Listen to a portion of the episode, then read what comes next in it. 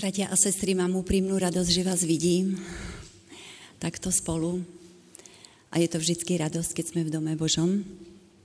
A preto vám povolaným, ktorí ste od Boha Otca milovaní a Ježišom Kristom chránení, prajem milosrdenstvo, pokoj a lásku v hojnosti.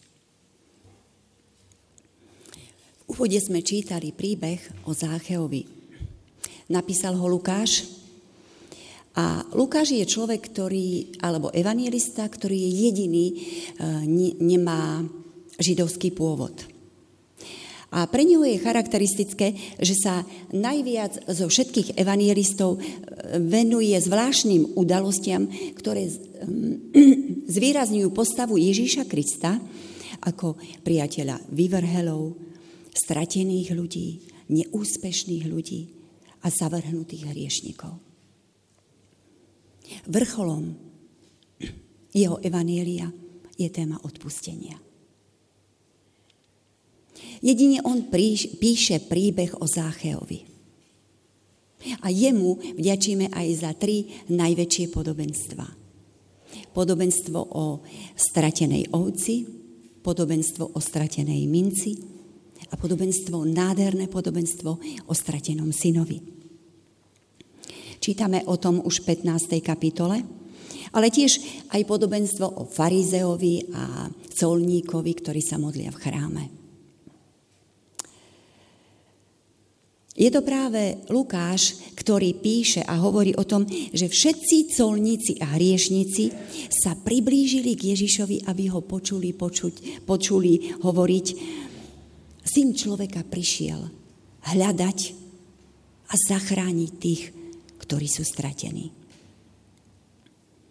Lukáš veľmi detailne, čo mne sa veľmi páči, nás uvádza do situácie a povie možno pre niekoho nepodstatnú vec, že Ježiš vošiel do Jericha, ktorým len prechádzal. Zdá sa vám to dôležité? Možno nie.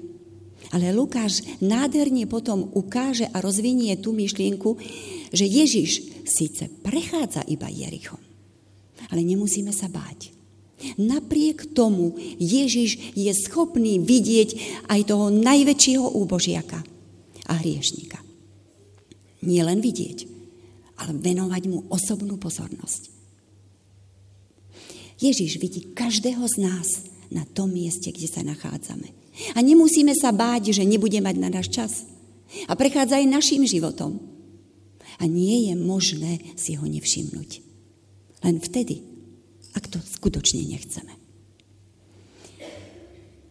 Jericho je považované už dnes za jedno z najstarších, historicky najstarších miest. Či je to pravda, neviem. Nachádza sa blízko Mŕtvého mora a v údolí rieky Jordán. Čiže na tej skalnatej júdskej púšti je to taká oáza zelene. Je tam veľa ďatlovníkov, veľa mirhy, e, veľa um, balzamu. Možno poznáte balzam z rúže z Jericha, veľmi známy, svetoznámy. Takže tým, že tam bolo takéto bohatstvo a neskôr to Jericho ešte viacej zbohatlo, pretože sa tam našli vodné pramene, čo je pre tú dobu priam dnešná nafta, Mať vodný prameň, mať vodu, to je život. Takže e, nie len e, Rím zásoboval ďatlami a mirhou a balzamom svoju krajinu, ale vyvážalo sa to aj do ďalekého okolia. Takže vlastne Jericho bolo mesto obchodníkov, mesto e, kňažských rodín, mesto colníkov, ale aj publikánov. Ale to, čo chcem výrazniť, nie ani tak história, ani to, že bolo to nádherné mesto. Ale chcem povedať, že toto mesto zohralo veľmi dôležitú úlohu vo, po ukončení 40-ročného putovania národa izraelského e, z otroctva na slobodu. Jericho bolo vstupnou bránou do zasľúbenej zeme. A kniha Jozue 6. kapitole hovorí, že ľud po dlhom putovaní z otroctva dobýva opevnené, silné, mocné, vyvinuté mesto bez boja. Pad múrov, náhlas trúb a bojového pokriku ľudí, ľudu, ostane navždy ukazovateľom na to, že zaslúbenú krajinu nemožno získať vlastnými silami, ale iba v Božom mene. Nie je to nádherné? Zasľúbená krajina, nová zem, je Božím darom. Možno sme si vydýchli, vydýchli máme to bez námahy. A takže, keď sa dostaneme opäť do tohto príbehu a podotýkam, nie je to podobenstvo, je to skutočný príbeh, na to nezabúdajme. Ono sa to stalo. Tak pri príležitosti sviatkov prechádzalo Jerichom množstvo karaván a ľudia z toho mali vždycky radosť. Možno aj vy si pamätáte na ktoré udalosti, na niektoré udalosti, keď sme mali obrovskú radosť. Deti mali radosť cirkusu. Keď prichádzal cirkus, to bola radosť pre deti. Aj tieto karavany, ktoré prichádzali do Jeruzalema zo široká ďaleka, prinášali ľuďom takú zmenu, takú slávnosť. Ale tentokrát to bola ešte väčšia slávnosť. Lebo sa vedelo, že do Jeruzalema na slávnosť príde aj veľký učiteľ. Učiteľ, ktorý uzdravuje, učiteľ, ktorý je prorokom, učiteľ, ktorý dokonca vzkriesil človeka z mŕtvych a bol to Lazar. Takže napriek tomu, že úmysly kňazov, a vieme, čo chceli s Ježišom uh, urobiť, že ho nakoniec odovzdajú vojakom a Ježiš zomiera na kríži, napriek týmto úmyslom ľud túžil vzdať poctu tomuto vzácnemu učiteľovi. Ježiš e, ide do Jericha, ale viete čo? On sa rozhodne, že dlhšie bude v Betánii. Že si tam chce oddychnúť 8 až 10 dní. A tak som nad tým rozmýšľala, aká podsta, aká radosť, čo to musela byť za rodina, že Ježiš si vyberie túto rodinu a povie, tu ostanem 8 až 10 dní. Kiež by pán mal radosť z toho a my s ním a chcel by ostať v našom dome. Zacheus je teda vrchný colník, je bohatý, e, stará sa o poplatky, a teda o clo.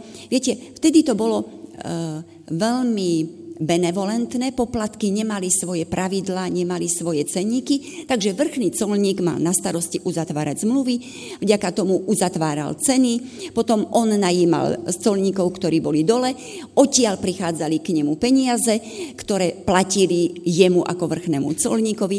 Mohli by sme povedať, že Zacheus mohol sa dostať k peniazom aj poctivo. Ale my vieme, že to tak nebolo.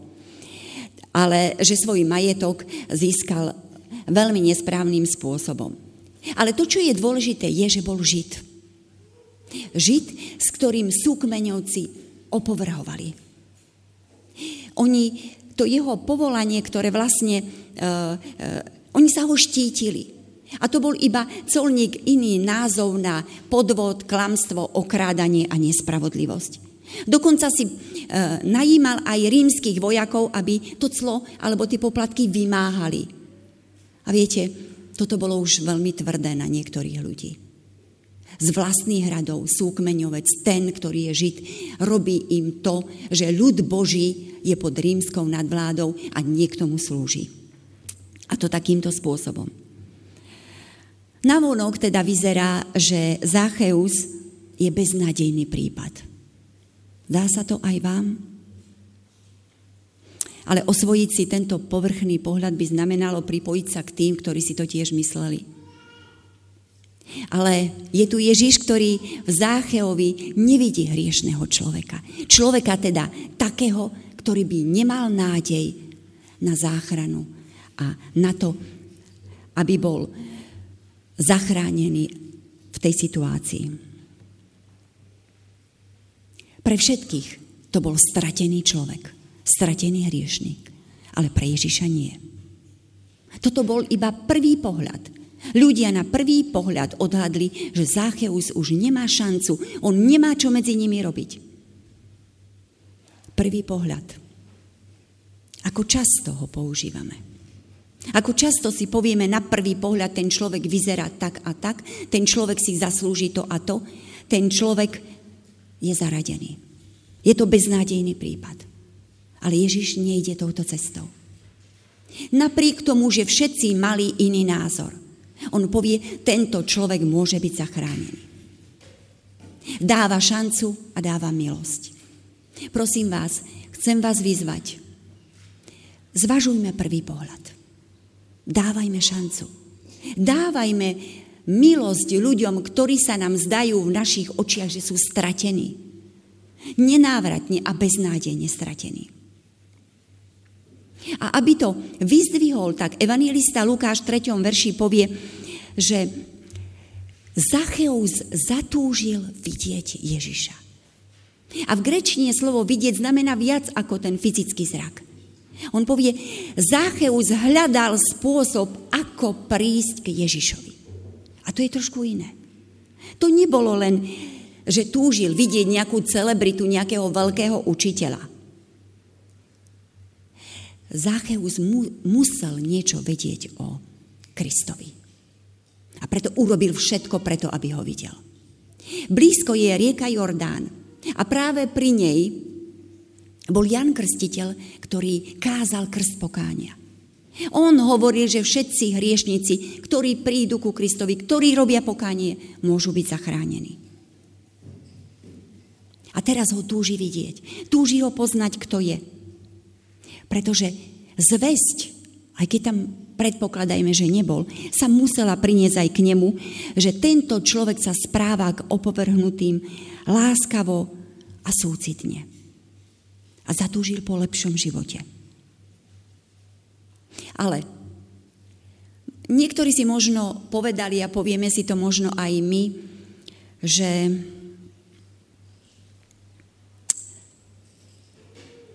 Zácheus robí mnohé veci iba na oko. Že, že, že to je len, aby nejakým spôsobom sa dostal do tej blízkosti.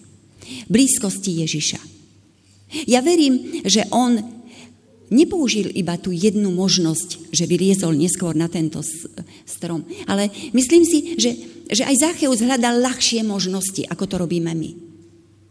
Ale bol malej postavy a zástup ľudí, ktorý išiel za Ježišom, to neboli jeho priaznivci.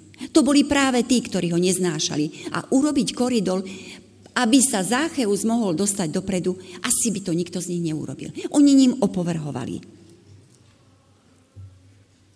Poviete si, no dobre, bola to obyčajná zvedavosť.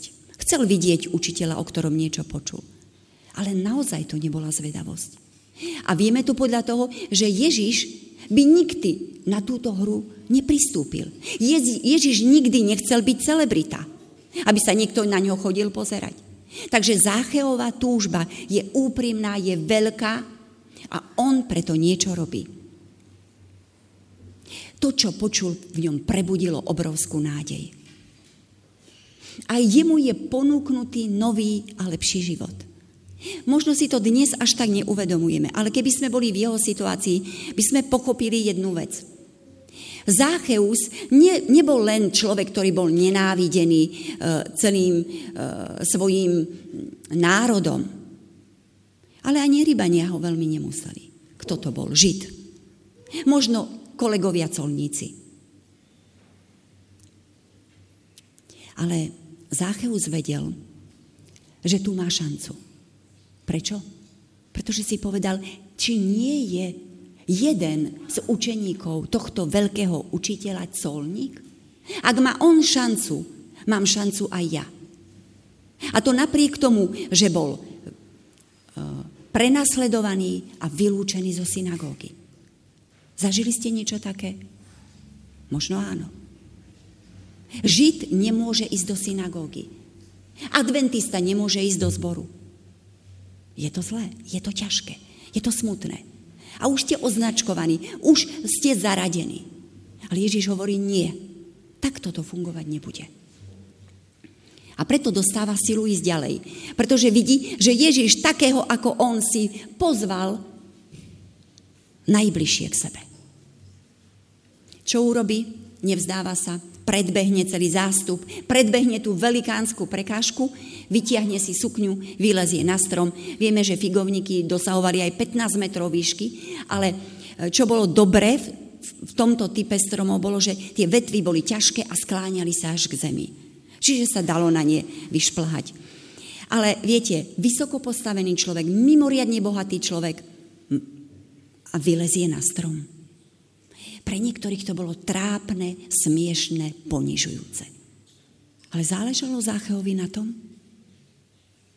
Koľkokrát nám záleží na nepodstatných veciach. Koľkokrát sa ohýbame a konáme a robíme všetko preto, aby sme vyzerali dobre, pekne, aby si ľudia o nás mysleli čo najlepšie, aby sme zapadli do zástupu. Som nadšená jeho húževnatosťou a vytrvalosťou. A to napriek tomu davu, ktorý si toto o, to, o ňom nemyslí. Bratia a sestry, hľadajme spôsob, ako sa priblížiť k Bohu. Nenechajme sa zdržovať. Nenechajme sa oklamať, že na to nemáme, že tam nepatríme. Nelutujme námahu, ktorú musíme vynaložiť. Ak sa rozhodneme ísť za Ježišom, príde prekážka veľkého zástupu. Prekážka v rodine, v práci. Možno budeme musieť vydať oveľa viac energie, ako si myslíme. Nie sú to maličkosti. Sú to prekážky, ktoré nám zatienia obzor a tvár nášho pána. Vypnúť televízor, neísť na stretnutie, neísť na posedenie, neurobiť to, vzdať sa niečoho, čo mi zaberie veľa času. Myslíte si, že to je jednoduché? Žiada si to veľa síl.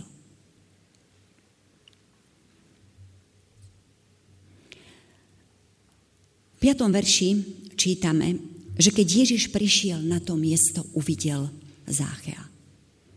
Je to, všimli ste si, počujete tú vetu, keď Ježiš prišiel na to miesto. Tú vetu budeme počuť ešte neskôr.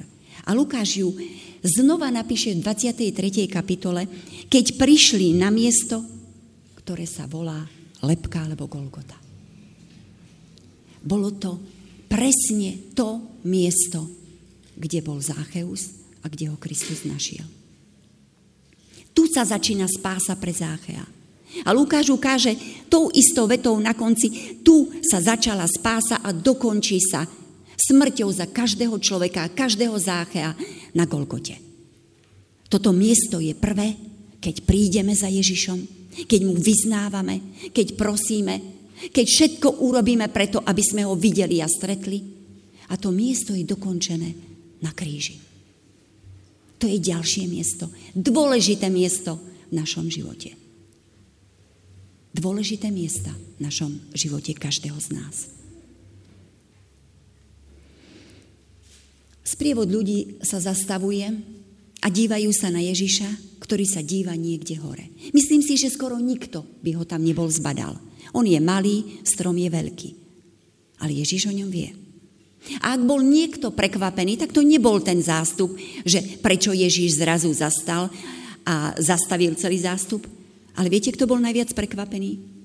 Zácheus. Nečakal, že Ježiš ho tam nájde a že ho spadá. A dokonca nečakal, že ho osloví jeho vlastným menom. Viete prečo? Lebo už roky mu skoro nikto nevedel prísť na meno. Pretože už všetci s ním opovrhovali. Vylúčili jeho, celú jeho rodinu, odpísali celý jeho dom, jeho deti, jeho manželku, jeho príbuzných, všetkých, čo bývali v jeho dome. Ježiš sa díva práve tam hore. Ježiš pozná jeho túžbu a viete, čo mu povie? Poď rýchlo dole. Ten, kto chce ísť za Ježišom, musí ísť dole. Musí ísť hlboko dole. Z výšky. Aj keď je tam pohodlne, aj keď všetko vidíme a Zacheu všetko videl, vnímal, povedal si super, to je to, čo som chcel, mu Ježiš povie, nie, nie, nie, poď dole. Chcem, aby si bol pri mne. Hneď teraz a dnes chce mať s tebou spoločenstvo. Úžasná podsta a obrovské prekvapenie.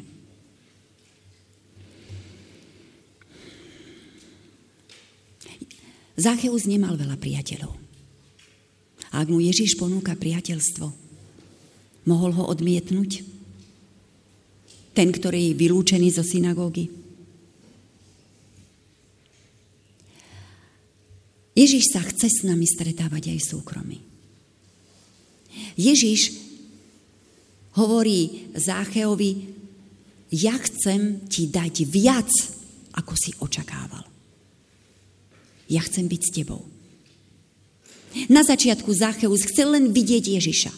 Ale ak sa niekto stretne s Ježišom, dostáva oveľa viac. A Ježiš mu ponúkol viac, ako očakával.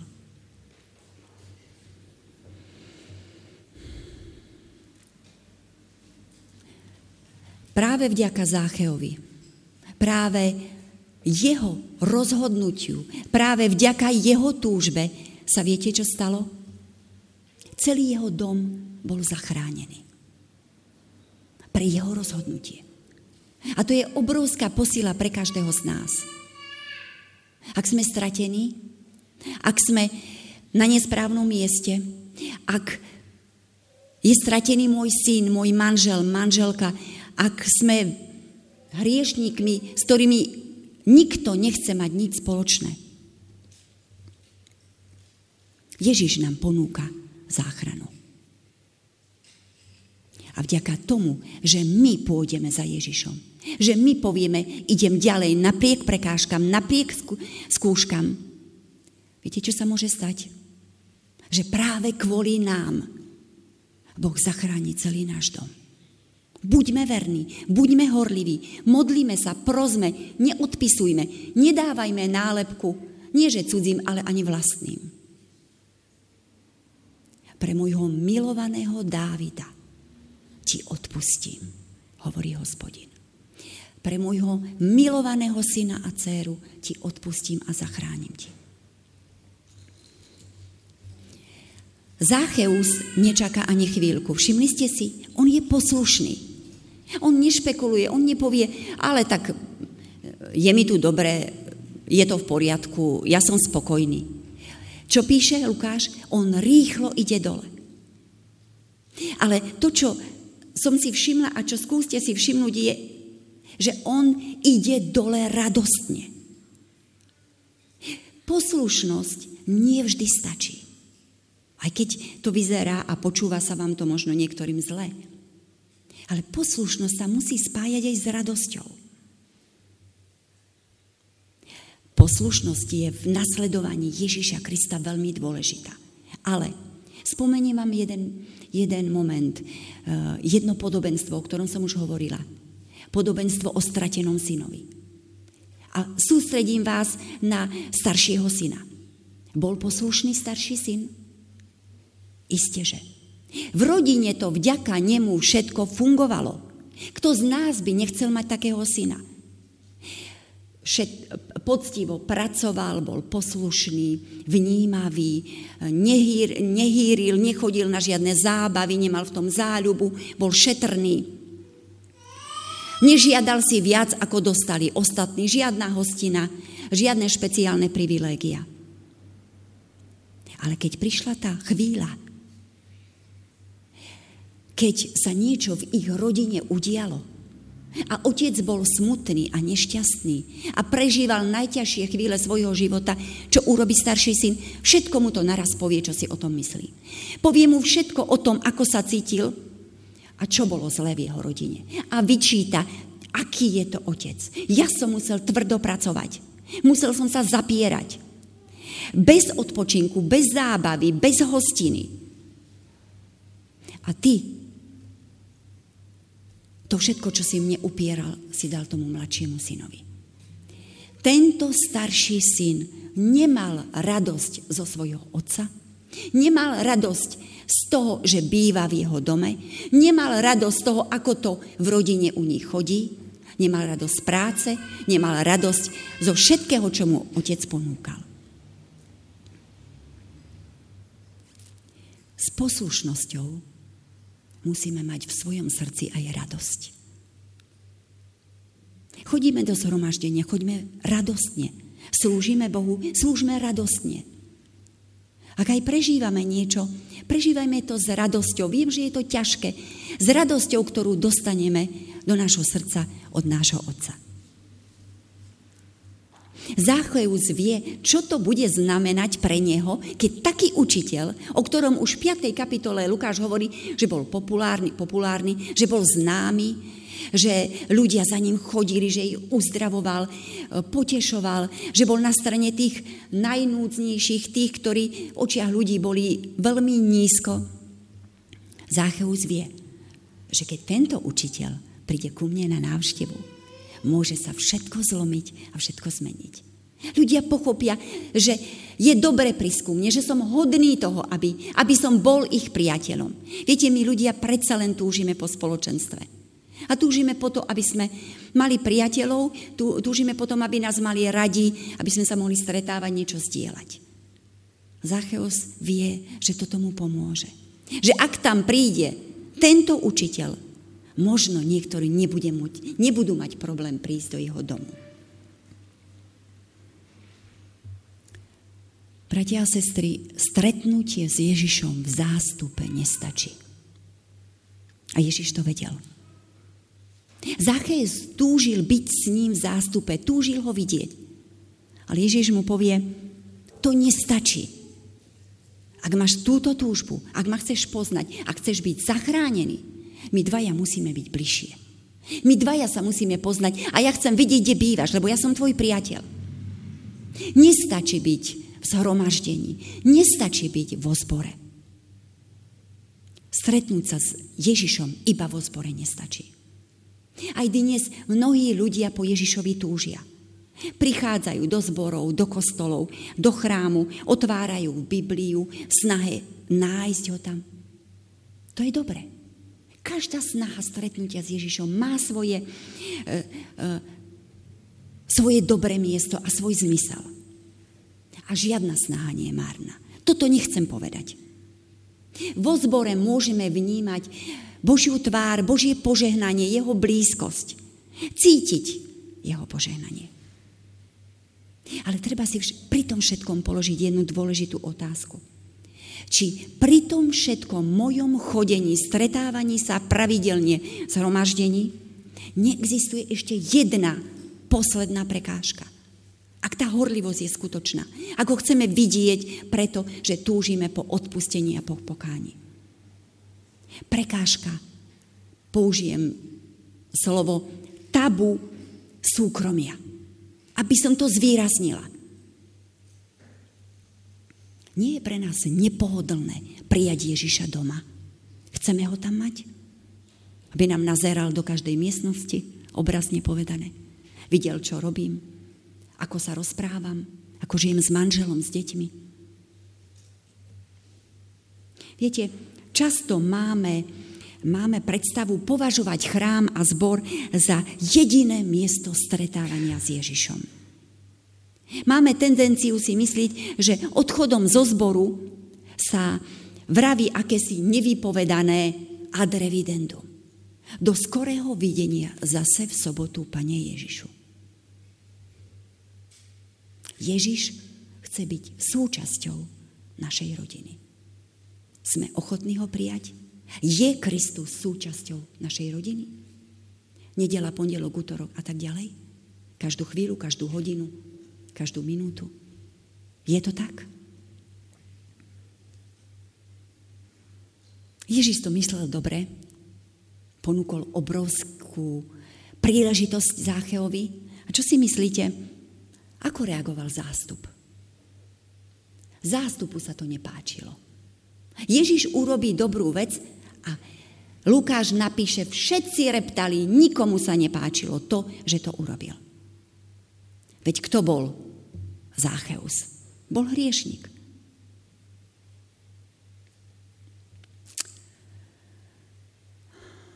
Ježiš nerešpektoval pravidlá, ktoré boli nasadené. Spoločenské pravidlá. S kým sa mám zblížiť, s kým nie, koho mám pozvať, koho nemám pozvať. Tento zástup bol pohoršený preto, že žiaden učiteľ, žiaden prorok by sa nezahadzoval s takým človekom, ako bol Zácheus. A nehovoriac o tom, že sám sa ponúkne na návštevu k nemu, pretože vtedy, v tom období, nebolo možné sa niekam ponúkať na návštevu, pokiaľ vás niekto nepozval. Bolo to spoločensky nepriateľné. Ježiš ešte aj túto tradíciu, toto pravidlo porušil.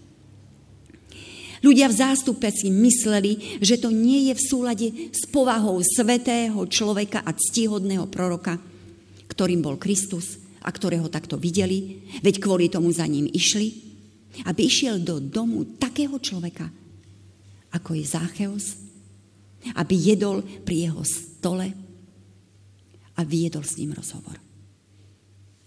A čítame, všetci šomrali. A ja mám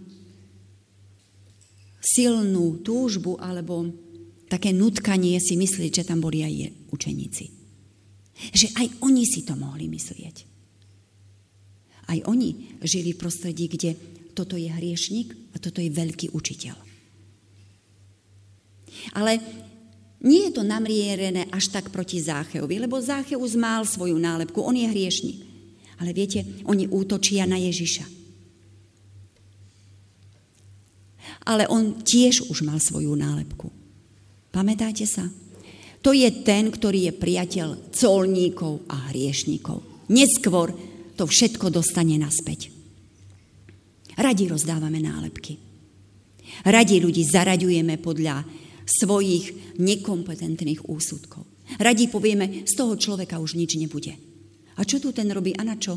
Veď to už toľkokrát sme počuli, toľkokrát sme to videli ten už je stratený prípad.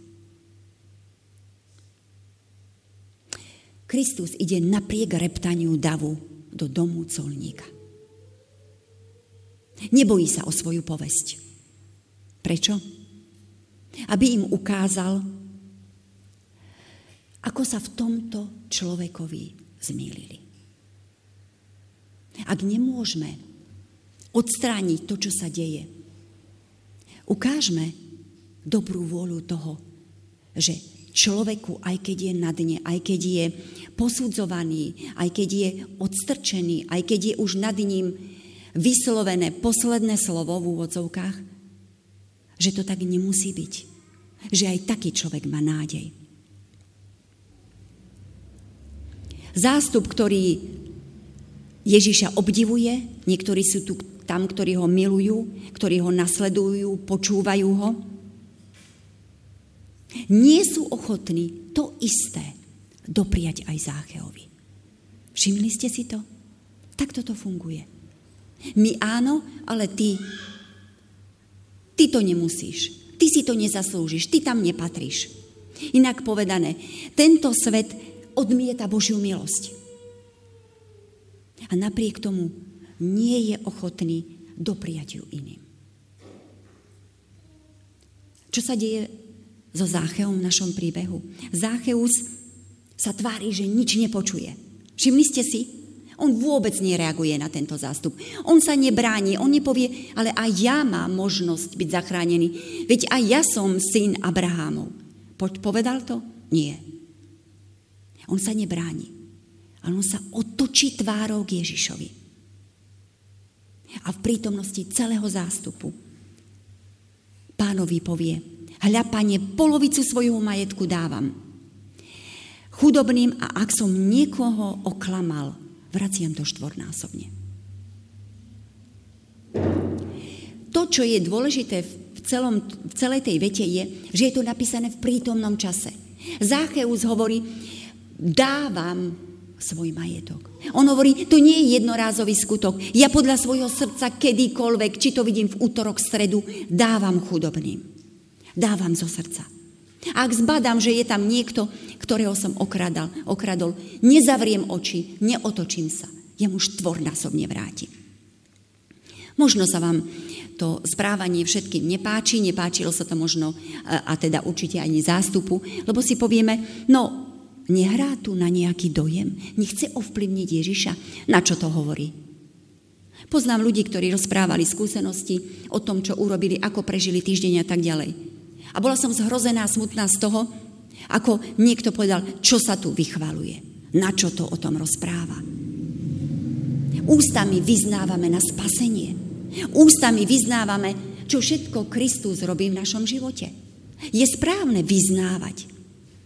Je správne hovoriť o tom, čo sme urobili dobre, ale aj čo sme urobili zlé. Zácheus nechcel urobiť lepší dojem. A logicky nám vychádza aj to, že asi si niekto povedal, mal tak obrovský miliónový, možno miliardy e, toho majetku, že ak dal polovicu, tak ešte polovica mu ostane. Ale ani to nie je pravda. Rabíni povedali, alebo e, bolo zaužívané, že, že e, sa dá iba jedna petina majetku pre chudobných. Taká spontánna almužna. A keď ste niečo spreneverili, tak ste vrátili a dali znova jednu petinu. Ale podľa Božieho zákona, e, ktoré bol, ktorý bol daný Židom aj nám, okrádanie sa vracalo dvojnásobne a len vo výnimočných prípadoch až štvornásobne. Výnimočný prípad bol napríklad, ukradli ste ovcu alebo ovce a zjedli ste ich. To je škoda, ktorá sa nedá napraviť. Alebo ste ich predali. Čo s tým urobíte? No už tie ovce nemám. Vtedy ste museli vrátiť nie dvojnásobne, ale štvornásobne. Ale chcem tým iba ukázať na to, že to, čo urobil Zácheus, bol hlas Ducha Božieho. Viete prečo? Pretože Zácheus odhalil niečo o sebe. Zácheus nedáva to, čo je norma, on dáva viac. A tým, že dal viac, ukázal, viete čo, prečo dávam štvornásobne? Pretože ja som veľký hriešnik. Ja som veľa kradol. Ja som nenávratne kradol. A chudobných, tí, ktorí mali posledné peniaze, som vzal aj za pomoci vojakov, vymáhal a vzal som im z ruky, aj keď už potom neostalo im nič. Nemyslím si, že sa s tým chválil. A nemyslím si, že to nemyslel úprimne. Viete, hovoriť o sebe, čo všetko ste urobili nesprávne, nie je jednoduché. A myslím si, že aj pre ňoho to nebolo jednoduché. Bol to dôkaz úprimného pokánia tohto hriešnika.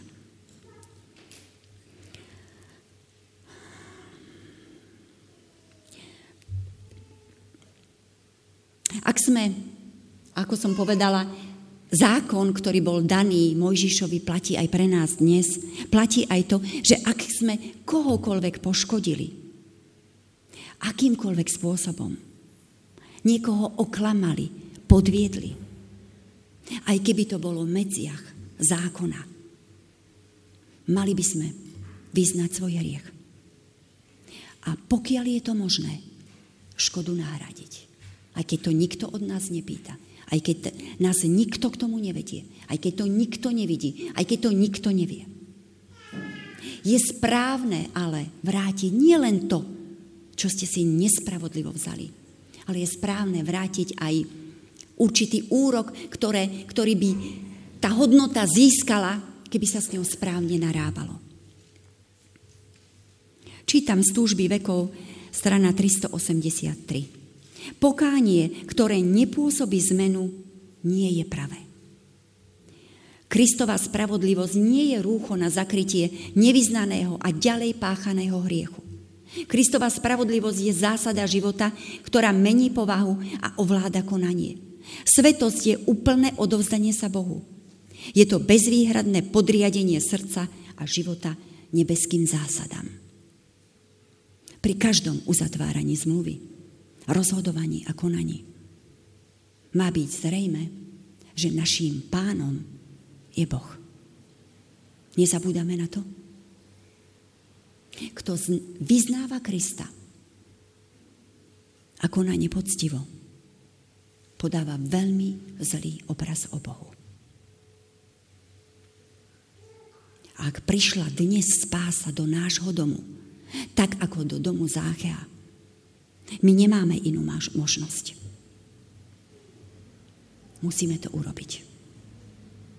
Ak vidíme ľudí, ktorí sa menia, aj keď sme im nedôverovali, aj keď sa im nepa- nám nepáčili, aj keď veľmi zhrešili, aj keď boli vylúčení zo zboru. Ak vidíme, že sú tu, ak vidíme, že z celej sily sa snažia robiť nápravu. Verme tomu, že to je svedectvo o tom, že v ich živote sa začal proces záchrany a spásy. Lebo vždycky, v každom momente, keď k nám prichádza Kristus, sa náš život mení. Vidíte zmenu vo svojom živote?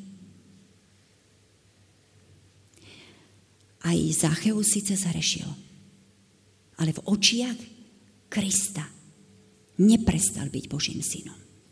Ak zhreší môj brat, sestra, môj syn, moja dcéra, môj manžel, neprestali byť Božími deťmi. Na to nezabúdajme. Prečo? Lebo syn človeka prišiel práve takých hľadať. Stratených. A boli ste už niekto stratený? Zažili ste to? Niekde v lese? Ja som bola a lepšie to pochopíme, ak sa v takej situácii nájdeme. Preto budeme inak vidieť ľudí, ktorí sú stratení. Byť stratený to neznamená byť zatratený. Byť stratený to neznamená, že ho odpíšeme. Ten človek sa dostal len na nesprávne miesto. Ten človek, ktorý je stratený, je len vzdialený od Boha. Keď ste stratení, zo začiatku, a tu nás mnohokrát míli pri stratených, zo začiatku si stále myslíte, ale vedia sa z toho dostanem, ja tú cestu nájdem, ja to zvládnem. Ale keď to pretrváva dlho, vo vnútri prežívate strach, neistotu, bolesť, a to jediné, po čom túžite, je nájsť cestu domov. Dívajme sa takto na stratených. Na našich blízkych, ktorí tu nie sú, v rodinách. Nedívajme sa na ten prvý moment, keď každý stratený si myslí, ja sa z toho dostanem. Vidíme ten strach, že stratili cestu domov. Pretože Ježiš prišiel hľadať a zachrániť. Prečo sme tu? My nemáme odsudzovať, my máme takých ľudí hľadať a zachraňovať. Zácheus vedel, že ak môže mať niekto o neho záujem, ak mu niekto môže pomôcť, tak je to Ježiš.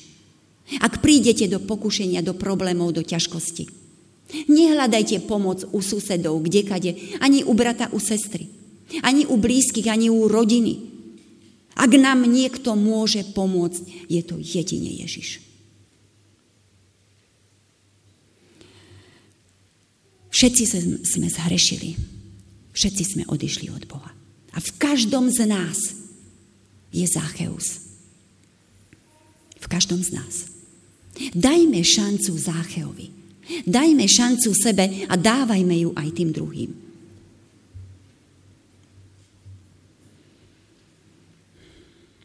Nechajme zmeniť svoje doterajší pohľad. Naše myslenie. Nie len na iných, ale aj na samých seba. Rimánom 12.2. A nepripodobňujte sa tomuto svetu, ale premente sa obnovom zmýšľania, aby ste vedeli rozoznať, čo je Božia vôľa, čo je dobré, čo je milé a čo je dokonalé. Ak to budeme vedieť rozoznať, sme skutočné a pravé deti Božie. Amen.